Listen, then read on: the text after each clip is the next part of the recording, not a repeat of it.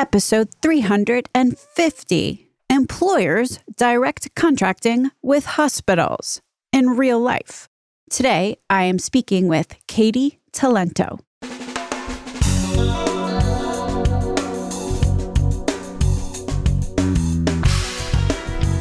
American healthcare entrepreneurs and executives you want to know. Talking. Relentlessly seeking value. Today, I'm talking about direct contracting, IRL, in real life with Katy Talento. This is a conversation that's more about the reality of direct contracting than the theory of direct contracting, and this was not an accident. So much of healthcare transformation is really easy to say and much harder to actually do.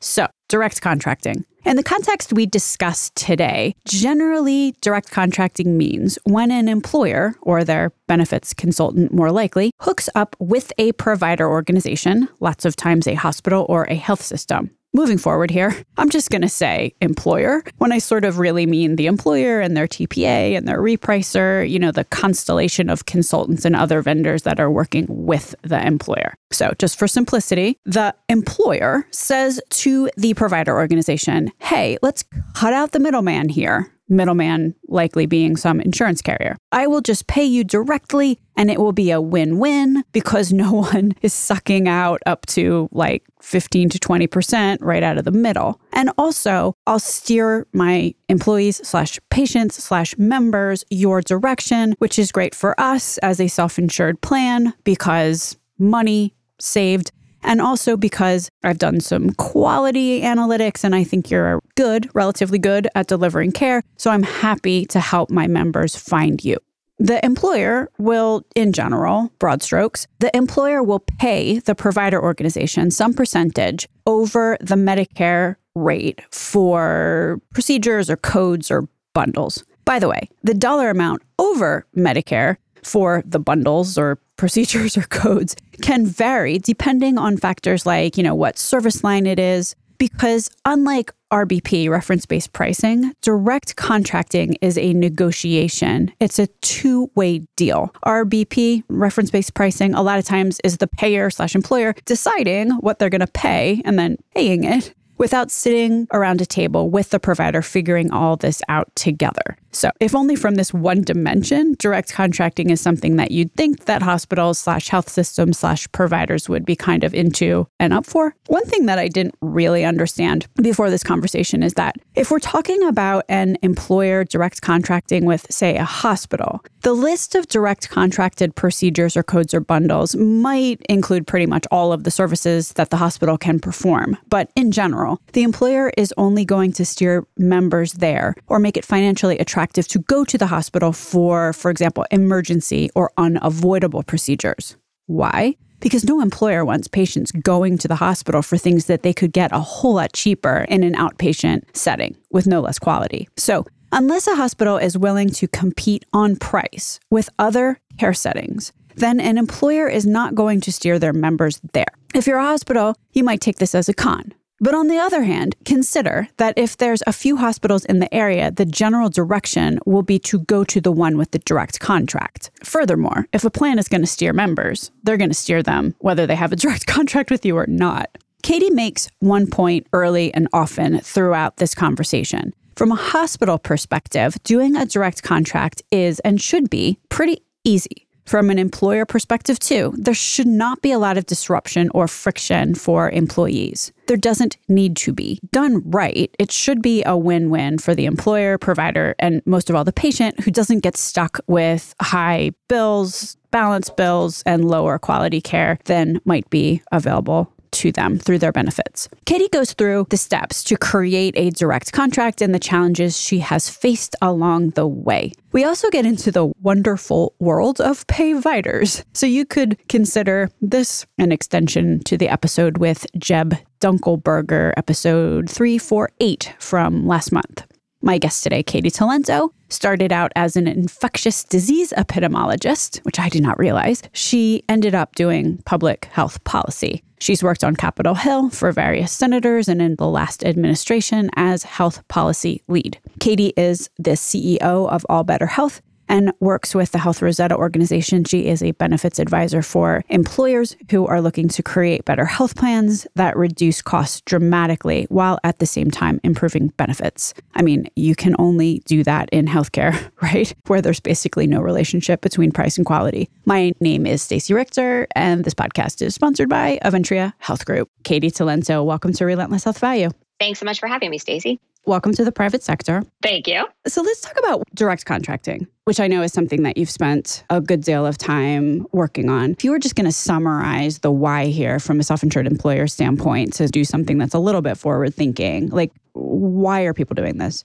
For the employer, it's obviously to save money. We also, of course, aim for high, higher quality providers whenever we can. We want to be able to provide cost sharing free plans for our employers. And the way to do that is to get lower rates at the places where we have contracts. So if we have a contract, we have a lower rate and we'll steer all our volume there. And then we waive cost sharing for those beneficiaries, which is the point, right? We want the employer to save money, but we also want the patients to save money. And the way to steer them is to do that. For the hospital, the most important reason to do this is to start to build the system of the future, where a hospital system is not so dependent on the carriers that they hate so much. When you talk to a hospital, you know, their sort of enemy number one is the carriers who, who they think are screwing them or whatever.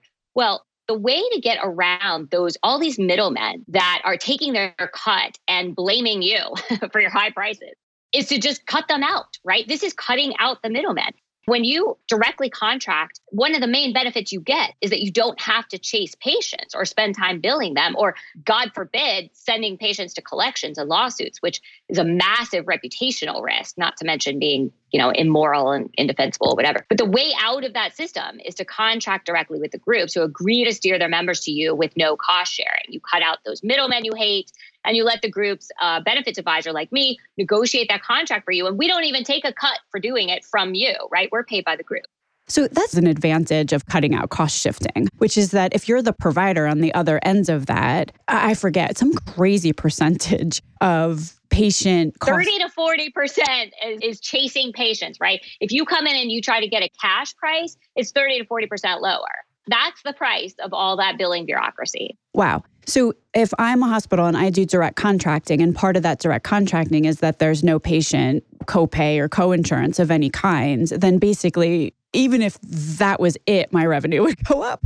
exactly. And you don't have all the risk. Another reason, this is sort of a little bit of an underground movement right now, but another reason to avoid the usual carrier approach is the growing 501r movement. I don't know if you know about this, but the, you know, the ACA requires and the tax code section 501r requires nonprofit hospitals to basically charge patients who would otherwise qualify for their financial assistance program you can't charge them for their out of pocket costs anything more than generally billed amounts or amounts generally billed, some acronym mm-hmm. government speak. That rate includes VA and Medicaid and Medicare. So that is a much lower rate than your carrier negotiated rate. You technically can't charge an insured patient whose income is low for out of pocket balance billing or deductibles or copays. You can't charge them the, the carrier rate.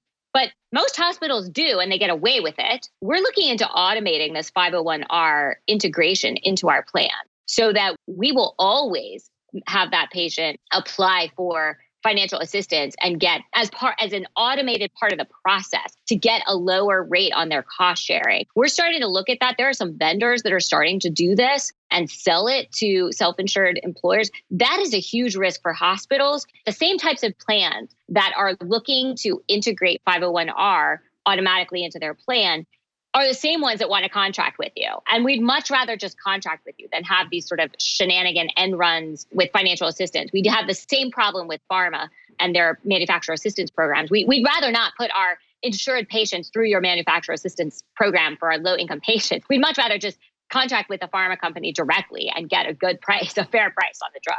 It's the same thing for a hospital. I mean, I think the, the benefits for an employer are pretty self evident. But if we're thinking about yeah. things from a hospital, there's kind of like an offensive and then also sort of this risk mitigation rolled into one here. On one hand, you actually don't have to worry about collecting from patients, which obviously, based on what we've just been talking about, is notoriously challenging. But then also, if they don't start thinking about things in new ways or working with these employers who are moving forward with them or without them, then there's a big potential downside there because this 501R, the more that gets automated, they're going to be working with these employers whether they want to or not. They're going to be giving better rates whether they want to or not, right? Like that's the real issue. Another movement that's still underground is the idea of an employer owned hospital. So I have friends in the benefits advisor space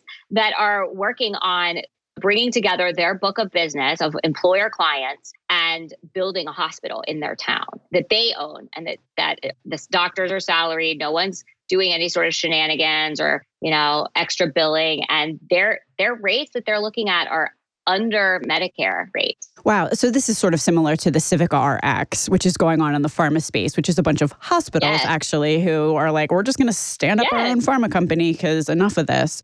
So it sounds like uh, the community is building their own employer owned hospital. I had on someone from America's Agenda, it was the union who stood up their own primary care practices. So it kind of sounds like that right. that sort of same idea that, you know, if the purchaser is the one that is standing up the care delivery network, then you don't have to fight to get a discount because you're actually capturing the margin yourself. This type of thing is going to happen in towns where there's a dominant health system that's overpriced. And so imagine if the employers in that town get together and build their own hospital, what that's going to do to that dominant hospital. This is the future. I think it's the future hospitals want too. I don't think that hospitals love the land that they're living in with with carriers and and GPOs and PBM. You know, they, they're not excited about the broken status quo either.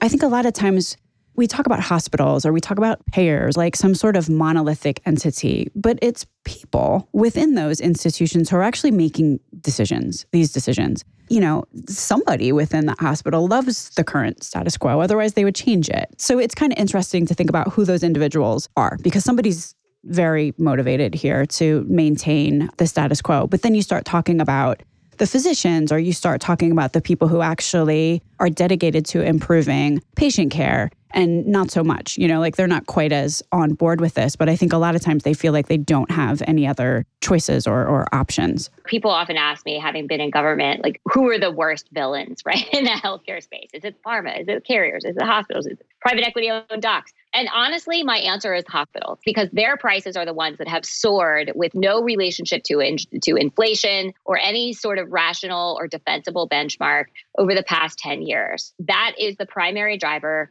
of increased costs. It's not drug pricing, it's hospital prices is the, is the dr- primary driver of increased costs for patients and employers and unions and taxpayers of the four entities that actually pay for healthcare. If hospitals think that government isn't coming for them, I mean, government just came for pharma. They're setting prices now.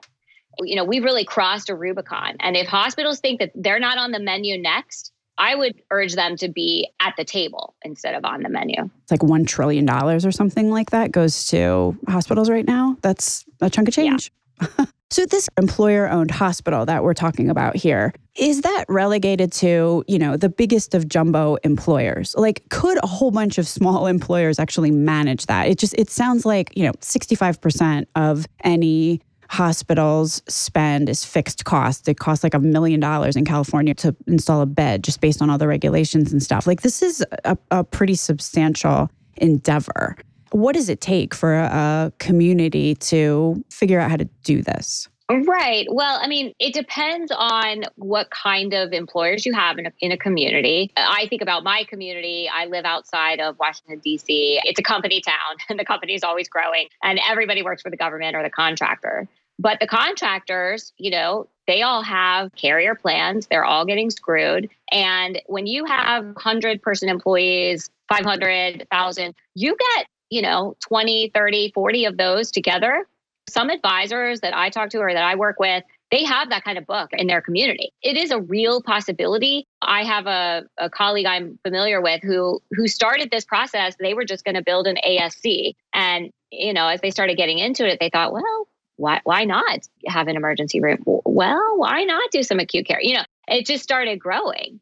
It's easier than you think. And the fixed cost that the hospitals claim they have may not be so fixed when you've got a different incentive structure working. If you think about, I can't remember if it was someone on your show who who first said this where I heard it. A hospital should not be a freestanding profit center, right? Like that was kind of the thinking behind Kaiser Permanente, I guess. A hospital is a failure of healthcare. it should it alone should not be profitable. We don't want a hospital to be profitable. Now, that's not the system we live in. The system we live in is that these are freestanding entities that have to have a profit or nonprofit entities that have to pay the bills and build their new parking garages. So we have the system we have, but why do we have to live with it? We don't have to. It doesn't have to be this way. When you realign the incentives such that employers are starting to do this. They don't need profit, they don't want profit in this piece of their plan. They're happy to pay independent doctors and pharmacies and specialty practices and PT and imaging center. They're happy to pay those guys to profit and have their own, you know, built hospital that is not a profitable piece of their plan. Now, again, this is, this isn't a reality yet, right? This is happening, but it, it hasn't launched. Just given everything that is going on with private equity buying all of these physician practices, you have to think to yourself, why are all these unicorn billion dollar startups getting into the purchase of retiring physicians, like just gobbling them all up? It's like there's a lot of money there. Otherwise, they wouldn't be doing it.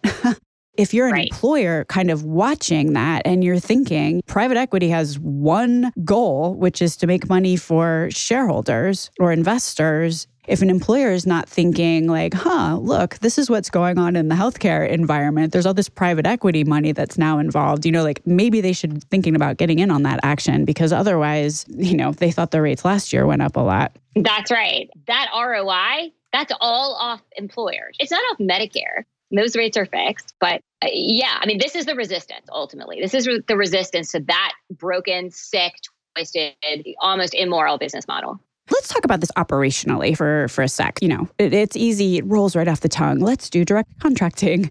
But if I'm an employer and I'm like, let's do this thing, what do I do? Like, what's step one? So, step one is you need to have a benefits advisor that, that, knows how to do this. Unless you're a giant corporation, you have in house personnel that can do it. Your vast majority of your brokers are just brokers and they get paid by carriers and they have zero interest in this. They're the sales force for carriers. But there are increasingly benefits advisors willing to do this. That's that's step one get yourself a benefits advisor who has this within their suite of services, direct contracting, then then what happens? Then you need to get the meeting with the hospital, which in my experience has been the hardest part. That is the hugest challenge out there. I think hospitals they can make it difficult. I don't know if it's by design. Sometimes it has seemed to be by design. But typically, what I'll do is I'll just, if I can't figure out who to talk to, I will stalk the leadership of the hospital on LinkedIn or whatever and just start harassing them for a meeting.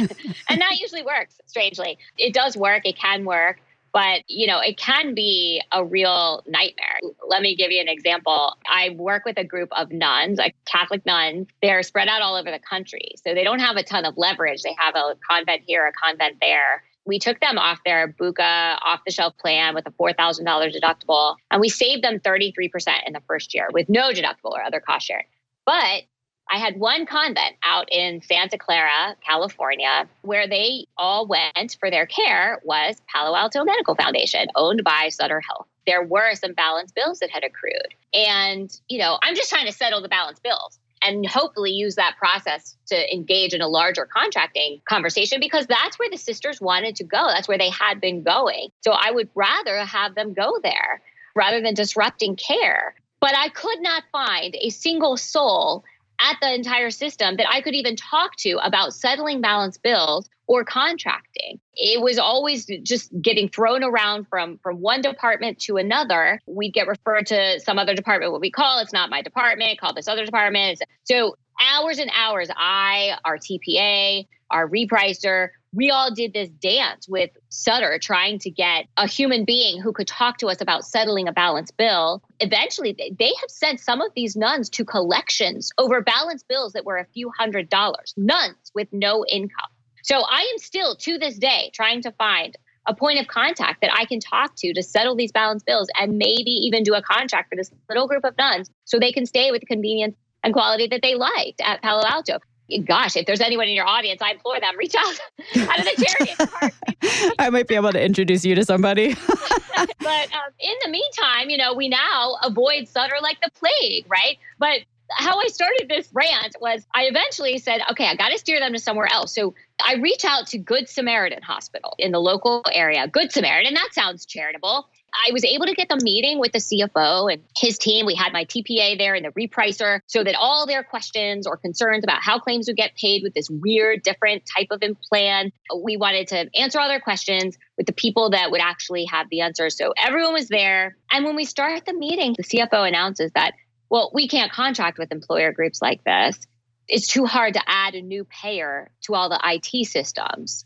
I was just flabbergasted. I mean, uh, you know, could I hire a coder for you? I mean, what he kind of laughed, but I would have done it. I, I said to him, Are you seriously never going to accommodate new self funded employers? I mean, you know, that's the future, right? Like, and he just didn't think it was. He didn't see the demand for it. And maybe in the Bay Area, it's not. But what that tells me is that there are loads of employers in the Bay Area who are getting totally screwed. I should set up a, a satellite office there and, and I'd, we'd start helping them.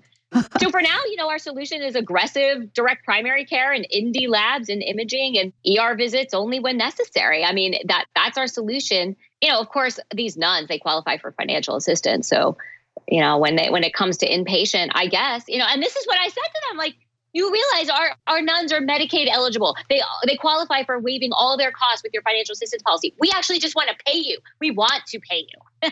yeah, it's probably the quintessential example of a mediocre executive who just wants to work nine to five and go home. You know, maybe it is a pain for him to, to reprogram all the IT systems. I mean, I don't know, but I would I would argue that for all the reasons we just discussed as to why a hospital should cut out these middlemen and to build the infrastructure that allows for that, because there are some steps they can take. But you know, for all those reasons, it's well worth him starting to embark on this process. It just kind of goes back to the whole idea like you don't get fired for hiring IBM you don't get fired for doing the same thing that your predecessor did last year and the year before and the year before that. And obviously, that is a great oversimplification of the way that business works, but it's largely true.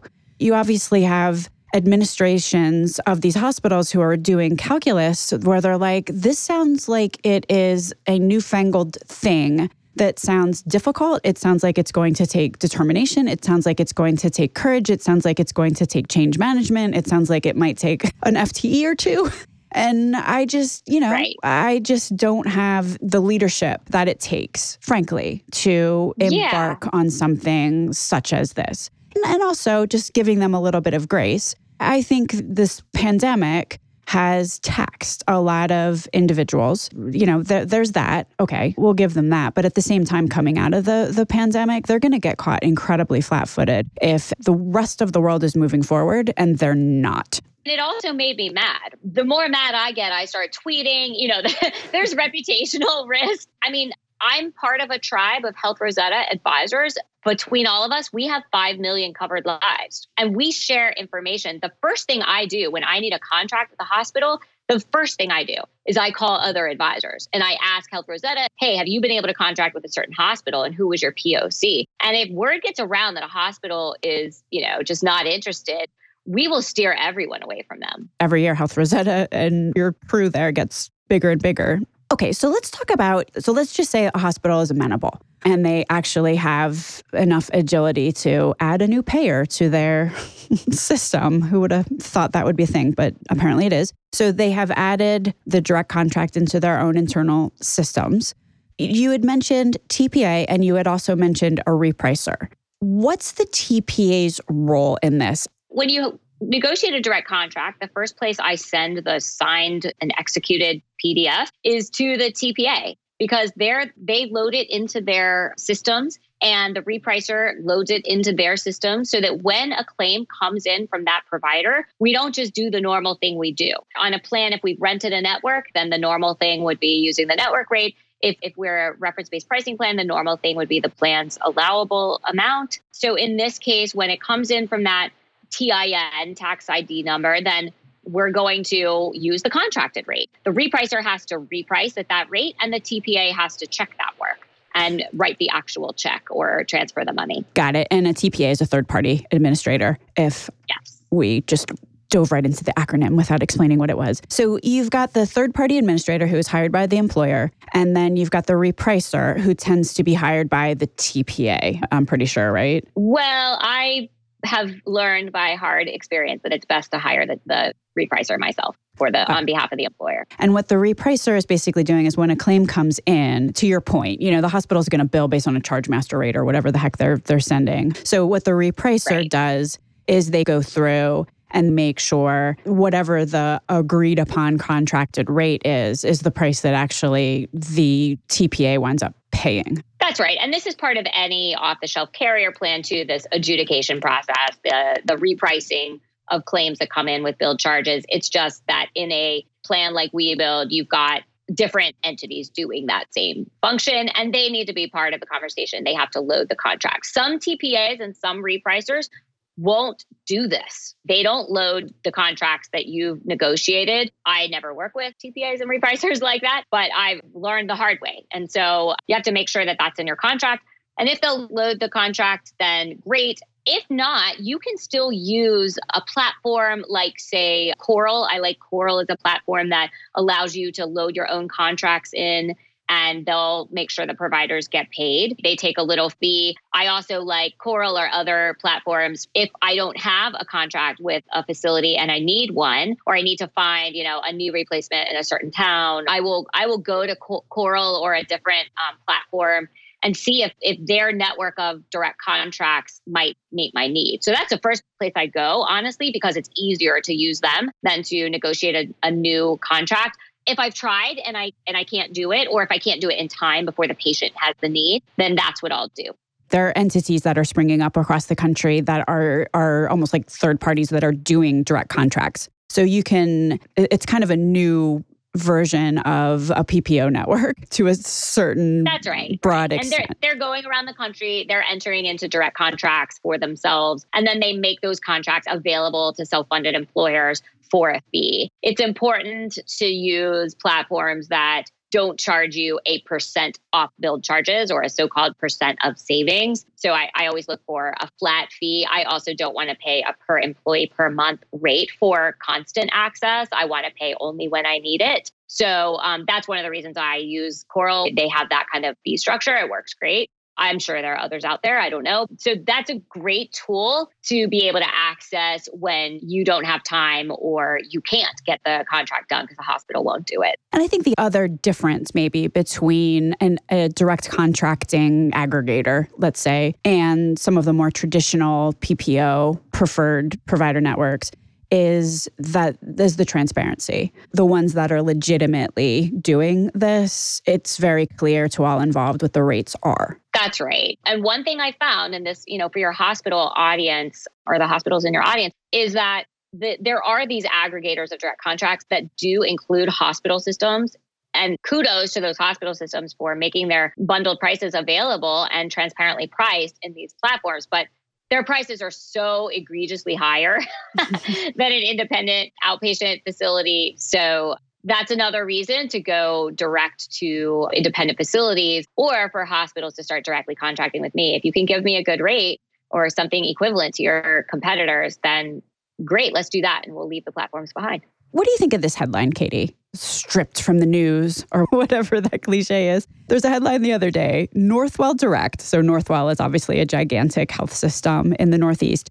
Northwell Direct leads and rides the trend of direct contracting in the self insured market. That was a headline in Healthcare Finance News the other day. What do you think about, you know, as someone who has put together these direct contracts, how do you consider a giant health system such as that who is stepping into the direct contracting market with kind of like their own, I'm going to use air quotes here, product? Yeah. I mean, if, if they're willing to talk to me as an employer, great. I will say that eh, there are different colors of this. There can be systems that are these so called integrated payer slash provider systems, which are, okay, let's be honest, they're kind of a joke in that, you know, let me give you an example. So I've got a group in Michigan that is, you know, when I first talked to them, they had a plan offered through one of these behemoths and they were paying something like 17,000 per employee per year. 17,000 bucks. I mean, it was so high, it took my breath away. They were getting so screwed. So, in some ways, this is the perfect, it's like the antithesis of the incentives.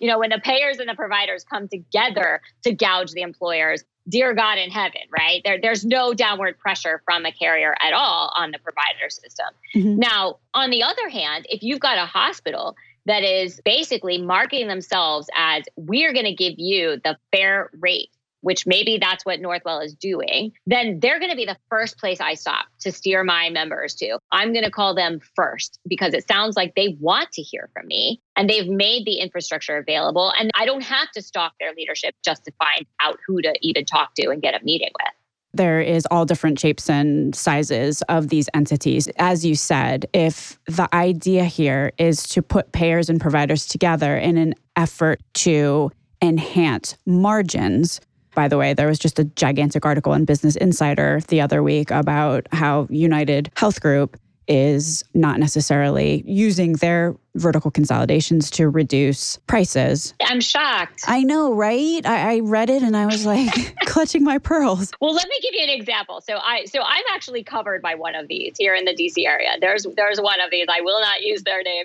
But I literally just had to threaten to sue the hospital involved in this collaboration for price gouging my husband. So the negotiated rate between this hospital and the carrier was six times the national Medicare rate. So I put up a stink. I said, you, you know, I didn't agree to this price in advance because you're not complying with the price transparency rule. I'm going to sue you. And what the fair price is, is 1.5 times Medicare rate. And that's what I paid. So zero out my balance you know, these incentives are just not properly aligned. And my husband's employer, a big federal contractor called Leidos, which is the plan we're on, they're just getting a terrible deal with these negotiated rates. They're getting a way worse deal than I could get through hustle and negotiation. So it totally worked. They eventually zeroed out my balance and I paid 1.5 times the Medicare rate. You know, we were still under the deductible, so the cat the price was all on me you know, it made me want to call up my husband's HR department and say, people, you guys are getting screwed. I just got a better rate than you. And that's all through one of these payer hospital collaborations out here in DC. And so I just am super suspicious. But I will tell you if Northwell gives me a great price and they make it easy for me to to contact them and to contract with them, I am all in. Which is excellent advice, I think, for hospital systems everywhere that the more that healthcare prices go up, the more self insured employers start tinkering around with this, the more fee based and practical brokers and employee benefit consultants there are out there, the more this becomes an imperative. And, and nothing for nothing, but you know, hospitals just have an X on their back in any number of different ways because more than just you and I have figured out that they have $1 trillion worth of booty that could be up for grabs. So, you know, it, it's not just employers yeah. that are after that, it's also every private equity and startup in the land. If we were going to sum up this whole conversation, Katy, is there any point that you think it's really important to make, either t- directly to employers or to health systems or providers that may be listening? Yeah, I mean, I think the thing that makes all this work is having a benefits advisor that knows how to do all this and that knows the games that are played and is and whose incentives are transparent. So the role of the broker is sort of something that we at Health Rosetta talk about a lot. It's sort of this underestimated superpower. But the secret superpower of healthcare is better healthcare based on relationship and incentives is actually the only way to get savings. When you talk about all these so-called innovations uh, between payers and providers and Optum or whatever, you know, they're all just trying to get more revenue from you, the employer. And so if you don't have someone who is truly your agent and you know, that's what brokers do. They they market themselves as your agent, but they're paid by the you know, they're not the buyer's agent. They're paid by the sellers and the sellers have all the wrong incentives. So, you know, I think it's just super important to ask your brokers really hard questions about what their experience is with doing these insurgent types of plans. You need the incentives, but you also need the knowledge. Katy Talento, if someone is interested in learning more about the work that you are doing over at All Better Health, where would you direct them for more info? They can go to our website at allbetter.health. They can contact me directly at Katy, K A T Y, at allbetter.health. And I look forward to hearing from folks. Katy Talento, thank you so much for being on Relentless Health Value today. My pleasure. Links to everything discussed on the program today can be found at relentlesshealthvalue.com. If you visit the website, relentlesshealthvalue.com, you will also find a complete listing of all of the shows that we have published thus far with leading entrepreneurs and executives in the healthcare space today. Another cool feature is, you know, you can subscribe to the show so that every week the episode is automatically sent to you so you don't have to remember to go to the website to download it. Thanks so much for listening.